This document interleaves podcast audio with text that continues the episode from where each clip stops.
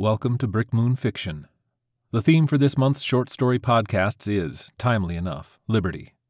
It's one of the founding principles of the American Constitution, and yet there's no consistent agreement on who is entitled to it and to what extent.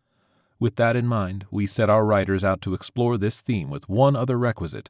As a true sci fi homage, they had to incorporate the Statue of Liberty in each story. Enjoy. Brick Moon Fiction presents Deer Eat Flowers by Rudolfo Serna, narrated by Nicholas Thurkettle. Emerging from Subhole 2 into pre dawn, the walking gardens clacking topside on mechanical legs heading out of the openings to seek the first morning light like an animal seeking water from a hole, even though the first light would signify death, tainting whatever nourishment there was to be obtained. The father and daughter crossed the ramp that took them over the district's central transit lines, walking over canals of silver metal flowing, carrying the lives of those buried to their morning shifts, liberty ringing for those on board while pings and the red analog rolled by on the lens. In the distance were the spired towers dotted with purple lights and the maroon outlines of the obelisks. The square structures stuck out from the flat surfaces of the poured amalgamate that covered a dead world. In neon was the logo that represented the city state, a symbol of what was once a nation called liberty. The little girl walked with her father, holding his gloved hand, feeling the urgency in his tug on a schedule which, even at such a young age, the little girl understood the implications of missing the warning bells and lights. She had bad dreams of being alone on the massive overpass with the shuttles in their lanes, as if a silver chain rotating around in the bowels of a giant motor churning further ahead deeper underground. Waking up crying, she would be comforted by her father looking down at her as she tried to reconcile dream from reality. There were the dreams of the deer and the flowers, and those dreams were not bad, but were only improbable and fantastical to the child who had known no other world but the sounds of clacking gardens and the juggernaut's breaths rattling the vents. The juggernaut's lung pumping, sharing its air with those willing to continue living, existing in a prison constructed to save them. Its central nervous system strung together by servers inputting and outputting. The offspring would sometimes hear the faded memories of older generations, and the children born in the talking nurseries that sang old folk songs of the people who were once topside, when Liberty's statue still stood. Committees made sure the rules were followed. The city repaired itself, sending out crews of human workers the cyborg rooted with webs in the walls and eyes of the living quarters and bedrooms, recording discourse and revelations. The walls spoke. How are you today? Are you feeling okay? Your stats are showing stress. Would you like a sedative? And as simple as that, a pill would appear from the wall, and the human would reach in and take it. The city kept its symbionts living as there were no real reasons to keep humanity going anymore except to maintain the city's systems. And if humanity finally expired, there would be no reason for the clacking gardens to carry the plants, the fruit, or flowers. The human race, trapped inside the great city state. The sickness of isolation, the world burned outside, scarred with its inventions. A vengeful world wanted to shrug the species that persisted, becoming the inventions they had owned the giant cyborg ate up the last of them, with help from an unforgiving sky. And the fascination of a child was the only thing raw, along with the insanity that infected their parents, and there were not enough meds, artificial lighting, social conditioning, regulated sex, or drugs to sustain them. The beast could not be satiated with the human need for expansion and glory. The illness of being buried and existing for the sole purpose of maintaining the cyborg that had swallowed them their technological messiah and torturer. The sky and the mountain drove them out of their holes to go to the surface and seek the source of their maker, to seek the medicine that would keep them human. The moon was all they had known, allowed topside at night if the weather warning lights were green, allowing release from the holds of the city. The synthetic green slick of the solar shield, the treatments of residual lunar light and unfiltered air. In the horizon was a single mountain a large monolith of granite and sediment, unable to be demolished or removed, a giant memorial to the last of the world at the edge of an underground city, stamped out of the sand. The little girl continued holding on to her father's hand.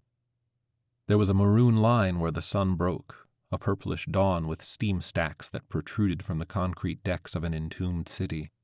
Seeking the day's first light, the people in their green garb worshipped the sky, while an endless flow of capsules fell like silver bearings in a chute, delivering their fodder to the daily duties of the cybernetic host and the directors who ran the daily feeds. Dad, tell me again, she excitedly said, and they slowed their pace to look at the solitary mountain looming beyond the steel and concrete that capped the landscape, their voices vibrating through the mouthpiece. There's yellow and white flowers, the father said, looking at the little girl fumbling with her headgear. Not like the flowers in the gardens, she said. Nope, these flowers grow in wild grass. And the grass is green, right, Dad? Yes, and tall, he said. Yeah, real tall, huh, Dad? Yes, with pine needles. The trees look like. Like towers, right, Dad? The little girl said, pointing behind them to the obelisks beyond the long rosary of traveling capsules, the neon spires transmitting. Yes, like the towers, the father said. The father felt the little girl's hand pulling on him to slow down some more, the light green solar covers over their shoulders, arms, and head reflecting purplish dawn. What else, Dad? There's deer, he said. With horns, big horns, his daughter finished the description. Antlers, he said. Yeah, antlers. And they come down to the water, right, Dad? There's the daddy deer, the mama deer, and the baby deer. That's right. And what else do the deer do? They eat flowers, the little girl said. Yes, that's right. The deer eat flowers, the father said. Yellow and white flowers? Yes. And what else do they do? The father asked, as he had every time, trying to steady his voice. They run and play, his daughter said, still holding tightly to her father's hand, trying to see the sun rising out of the mountain. That's right, the father said. Dad, can we go there? the little girl said. He fumbled for the words. Maybe. Someday. Okay, she said, and he could hear the disappointment in her voice. His vision was bleary, unable to wipe the tears. They approached the end of the skywalk, and the city registered their ID numbers after they passed through the scanners, screens flashing Liberty's symbol. The conditioning center was at the bottom of the stairs, and the other children had already gathered in a line outside the center's entrance. The daughter looked up at him after they removed their cover. Can we go to the mountain tomorrow? The father looked at the little face with gray eyes and dark hair, waiting for him to answer, as he held her headgear. The father would soon enough have to return and attend to his employer's body that was away on holiday, the parts spread out across a table. No, not tomorrow. Maybe some day when you're a little older. He tried to smile. Oh, she said, grimacing, and her father couldn't help but to take his little girl in his arms, holding her tight, patting her on the back, kissing her cheek, as he felt helpless to explain to her why they couldn't go, and all he could do was comfort her. Don't worry, darling. One of these days. Okay, Daddy, she said.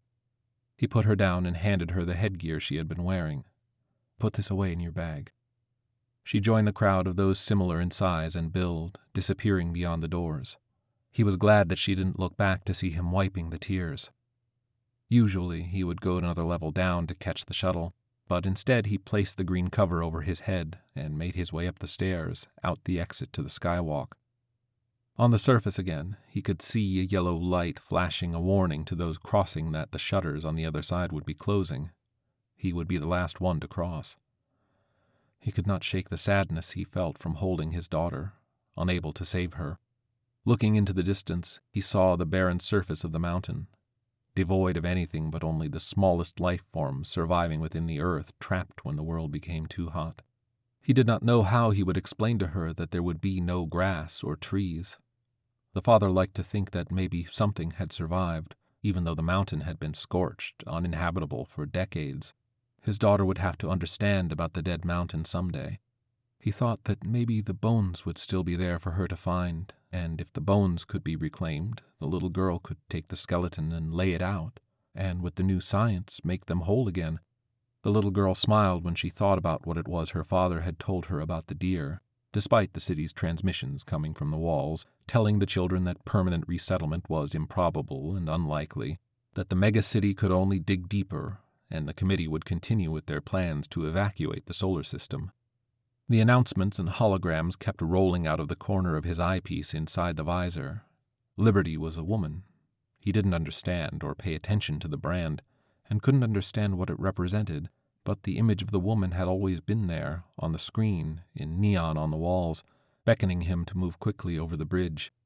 Already sweating beneath the rubberized shield, the sweat rolling down his back, he wanted to pull the cover off and feel for once the coolness of the morning. The people ahead of him were already disappearing through the gates that would mark their return home. The scanners would take count of them as they entered, their numbers stored away in the city's computer. He breathed heavily, struggling in the rising heat, seeing the black gaping mouth that would soon take him back through subhole 4. He could see the info board alongside the warning lights, the words rolling by. Temp 101 and rising. Desert wind expected to peak by noon at 40 standard P. Rescue time, average response 20M, success rate 80%. The walking garden that parked itself under the warning lights, a mechanical arachnid carrying flowering plants, timed with the metal shutters to go inside just before closing. The gardens would follow their programming to get the very last bit of sunlight before returning underground. The garden's programming sought light for their plants by perching themselves at the front of the subhole's entrance and returning below before it got too hot and windy. He stopped next to the walking garden. Its stalks and vines had been trellised and clipped, growing out of a bed of fertilized medium carried on a metal chassis propelled by glimmering spider legs. He could not exactly tell what the colors of the flowers were, since the lenses on his solar shield distorted the subtle hues of living things. And the only way to see the colors was to remove the headgear. He cleaned the visor with his hand that he had left uncovered, misplacing the glove somewhere back on the skywalk or on the metal stairs, but the words kept rolling by, with the pings going off in his ear, reminding him of the duties that awaited him flush system, clean mucus, moisten eyes. And it kept rolling on and on, over and over. He had to lie to his daughter, who would never see the mountain and its flowers. He was close enough to smell the petals that would die if left outside past dawn.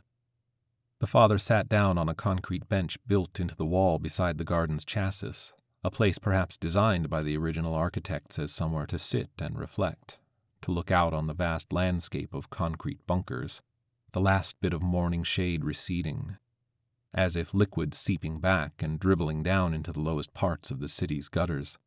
Looking at the flowers, he was still trying to determine if the colors were actually yellow and white.